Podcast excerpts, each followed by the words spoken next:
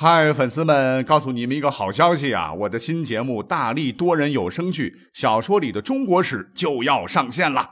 想要了解新节目或者跟我互动聊天，赶快来加入 VIP 粉丝群，入群二维码就在本期节目的声音简介中。你也可以添加我的小号，拼音大历史加三零三 D A L I S H I 三零三，然后拉您入群，我在那儿等你。管他正史野史。这里只有大历史，大力讲的历史正在播出，欢迎收听本期节目。那我们讲了很多关于皇帝的故事啊，历史上有很多很多的皇帝啊，所谓是真龙天子啊，所以他们的故事蛮多，我们讲的也特别多。可是今天呢，我们虽然是也是讲皇帝的故事啊，但是告诉各位，我们今天要讲的内容绝对不一样。有什么不一样呢？因为今天我们专门讲讲历史上的。假皇帝的故事，而且这个假呢分两种情况啊，一种是真的假皇帝，另外一种就是假的皇帝。哎，这两个概念可不一样啊。我们先来说第一个概念，什么叫真的假皇帝呢？这皇帝不是真的就是假的，不是真货就是假货。假皇帝怎么可能有真的呢？嘿，那各位有所不知啊，在西汉末年呢，有一位历史名人，他呢当政时期废除了土地私有制，实行了公有制。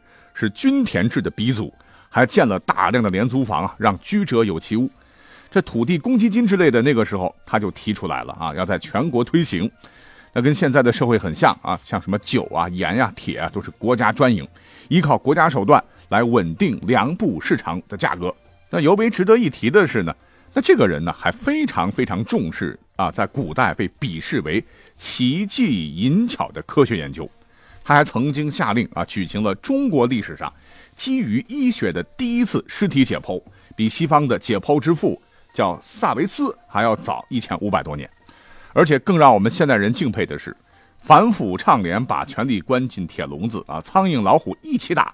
在古代社会，他执行的是最严苛的，连自个儿的三个儿子、一个孙子、一个侄子，因为触犯国法是被迫自杀了啊，等等。啊，所以都让人怀疑啊，这哥们儿是现代人穿越过去的。只是可惜，他的政策实在是太超前了，太理想化了啊，有些个共产主义才能实现，完全背离了当时的社会经济发展水平，更是触动了大地主阶级的利益，所以结果就很悲催了啊。他建立的这个朝代，昙花一现就玩完了。他本人呢，几千年来也被文学家、史学家钉在了历史的耻辱柱上。那这个人就是。王莽，那真的假皇帝是怎么回事呢？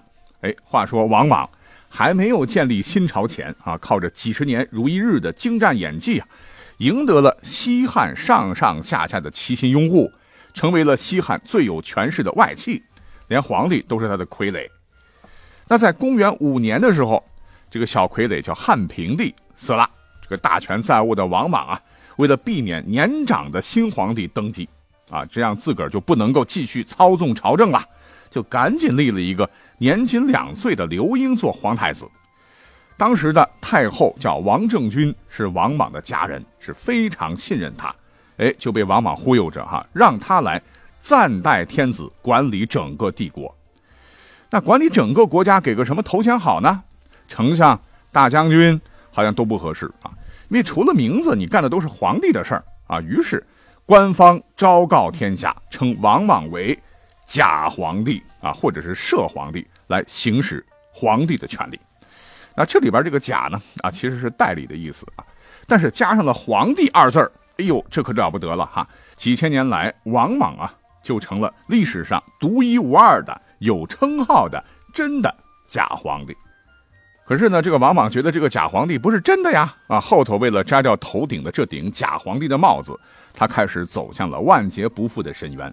这我们都熟啊。一方面，他让地方官员大造声势，说发现了很多的祥瑞，预示上天让他代汉而立，是大造舆论攻势；一方面呢，利用大臣们、百姓们这个长时间被王莽几十年如一日的精湛的表演给洗了脑。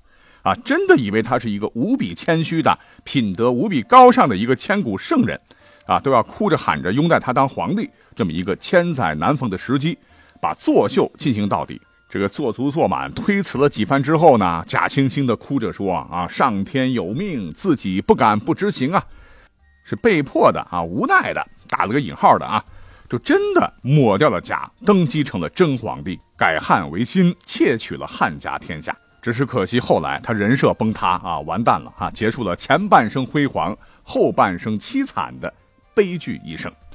那对于王莽，我们都特别熟悉了，那他的故事我们就一笔带过了。”那再之后呢？历史上出现的，哎，就是开头讲的第二种情况，假货皇帝了。那历史上他们的故事也很多呀。比如说唐朝倒数的第四个皇帝，唤作什么呢？唐懿宗啊。那这个皇帝历史上知名度不高啊。史书说啊，虽然长得是气度沉厚，形貌龟伟，洞晓音律，犹如天纵，好像是个人君模样啊。实际上呢。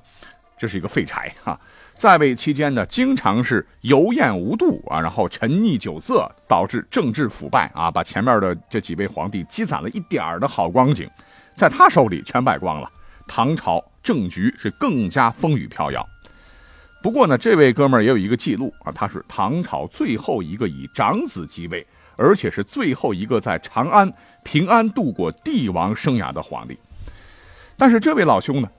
说实话，有点人格分裂啊！一边是声色犬马，一边呢又特别喜欢佛法，想着有朝一日能成佛得道，非常矛盾，非常互斥啊！就是因为这个唐懿宗啊，太痴迷佛法啊，又喜欢游山玩水、大吃大喝啊，所以经常的是玩失踪。这个文武百官一上朝，哎，就发现皇帝失踪了，干嘛去了呢？啊，微服私访啊，耍去了。那长安附近有很多的好山好水啊，还有酒家饭店呢，还有寺庙啊，大部分都被他造访过啊，因为次数太多了，成为了全国当时都知道的一个秘密。结果呢，在长安呢，有一座寺庙是香火鼎盛啊，名声在外啊，叫大安寺。这座寺庙估计是唐懿宗还没来得及逛啊。那有一天，这个寺庙呢，来了一位贵客。哎呀，长相谈吐不凡呐，穿的是锦罗绸缎，还带着几个随从啊，是大模大样的，是进了寺门。哎，方丈一听说客人这副打扮呢，就赶紧是迎接陪同参观。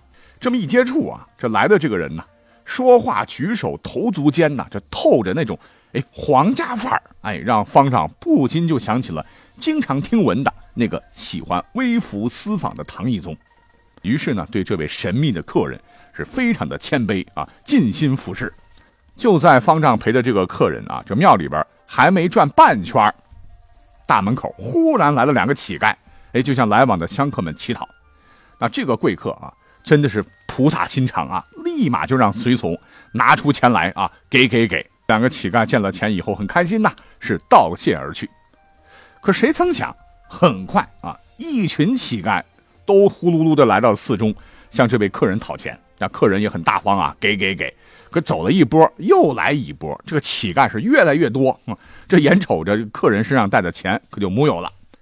这时候啊，这位贵客啊就对方丈说：“说你看哈，出家人当有慈悲心肠，可是我身上一文钱都没了，要不你能帮我查查咱们寺中可有什么东西借我施舍一下呗？”阿弥陀佛。这方丈一听。本来还是有点警惕性的啊，正在犹豫间，这个贵客身边的随从啊，就不停的在旁边给这个方丈使眼色啊，挤眉弄眼。方丈这时候一想啊，还是这个随从啊会来事儿，在不停的提醒我。那看来这位客人真的可能就是当今的皇上啊啊！既然皇帝要借，不给不是找死吗？啊，就赶紧说，呃，老衲寺中最近刚好有人寄存了一千匹的丝绸，要不？先借给您施舍，啊。这个客人听了啊，高兴啊，好，好，好啊，真乃菩萨转世也。那朕也不瞒你啊，请赶紧打开库房，把丝绸全部施舍给这些可怜的乞丐吧。方丈再一听，乖乖，果真是皇帝呀！来人，快快快，把丝绸都施舍了去。哎，等到这个库房当中一匹丝绸都不剩的时候，这客人呐就带着随从是兴高采烈的就要走了。这时候，一个随从还回头悄悄的对这个方丈说：“说明早啊，你就去皇宫门外等我啊，我自引你入宫。”那皇帝今天是龙颜大悦，一定会重重赏你的。随后啊，这帮人就骑着马跑了。等到第二天一大早啊，哎，这边这一夜没合眼呢，兴奋的两眼通红的方丈，早早的就来到了宫门外等候。可是呢，他是等啊等，等啊等，等到太阳快落山了，也没有见人来引他入宫，实在是忍不住了哈。这一打听，这方丈差一点就撞了墙啊，因为得到的准确回复是。皇帝昨天根本就没有出过宫啊！看来这皇帝是假的，随从是假的，乞丐也是假的，全是假的。一千匹的上好丝绸啊，那值多少黄金嘞？这骗的方丈是欲哭无泪，从此开始怀疑人生。那这个故事呢，是来自于《玉堂闲记》以及《太平广记》等一些有纪实性质的古代书籍。那是真是假呢？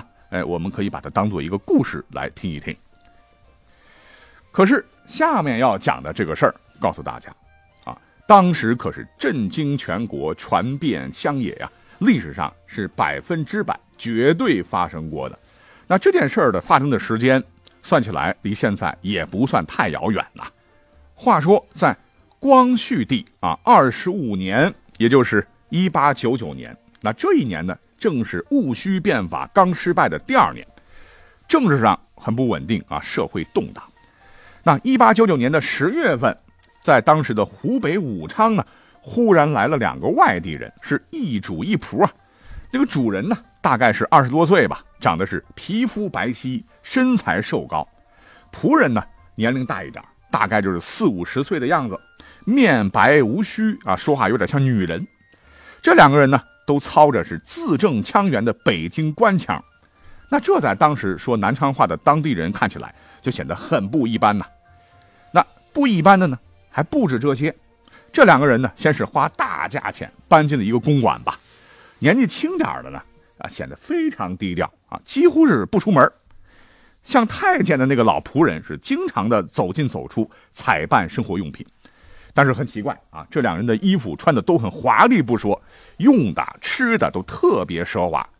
而且呢，老一点的这个仆人给年轻人在屋里边端上食物时。都得跪拜，而且这个年轻人呐，每回换这个老仆人做事的时候啊，老仆人都自称奴才，叫年轻人为圣上。日子久了，这公馆的主人呐，就觉得这两个人身份那不一般呐，啊，就忍不住的仔细观察两位，发现这个年轻人确实不同凡响，因为用的被褥啊，绣的是五爪金龙，使得杯子和碗也雕着五爪龙纹。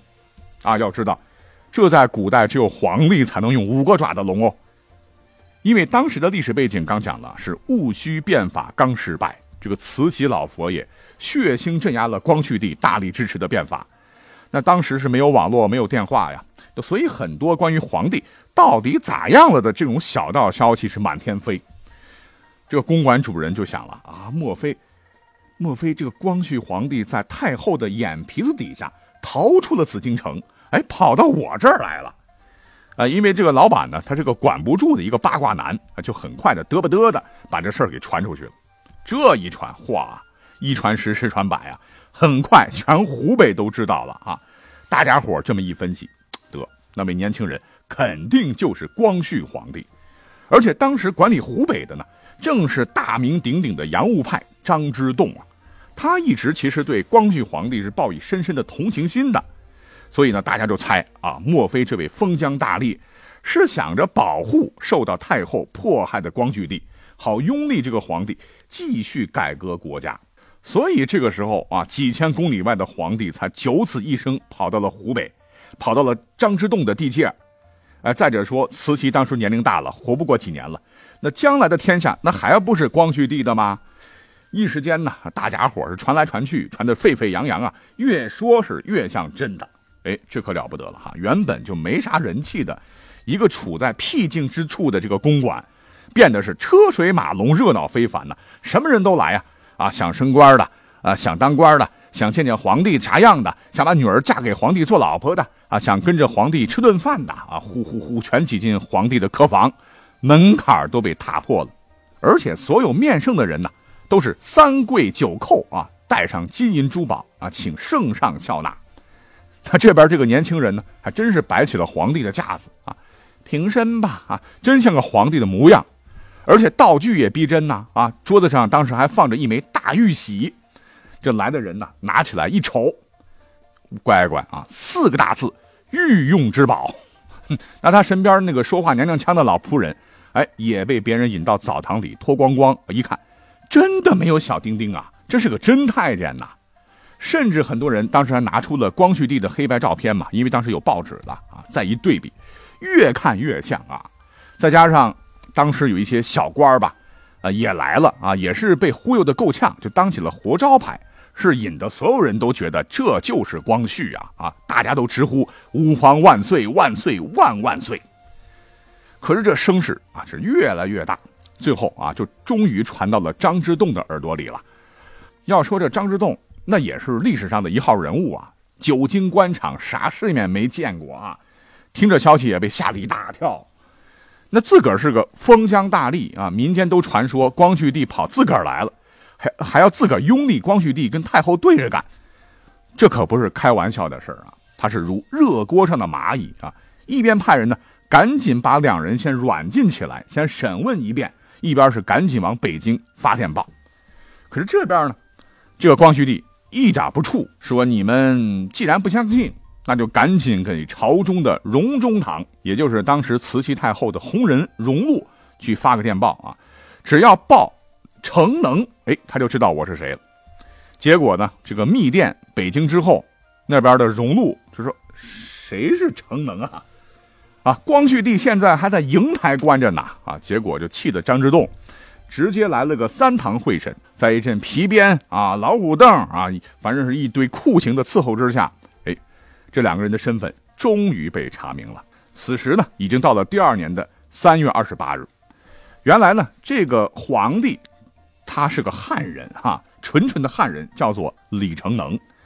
当时是生意破产了啊，就跑到了湖北啊，想着天高皇帝远呢，就骗点钱花花，还真找了个真太监一起唱双簧啊。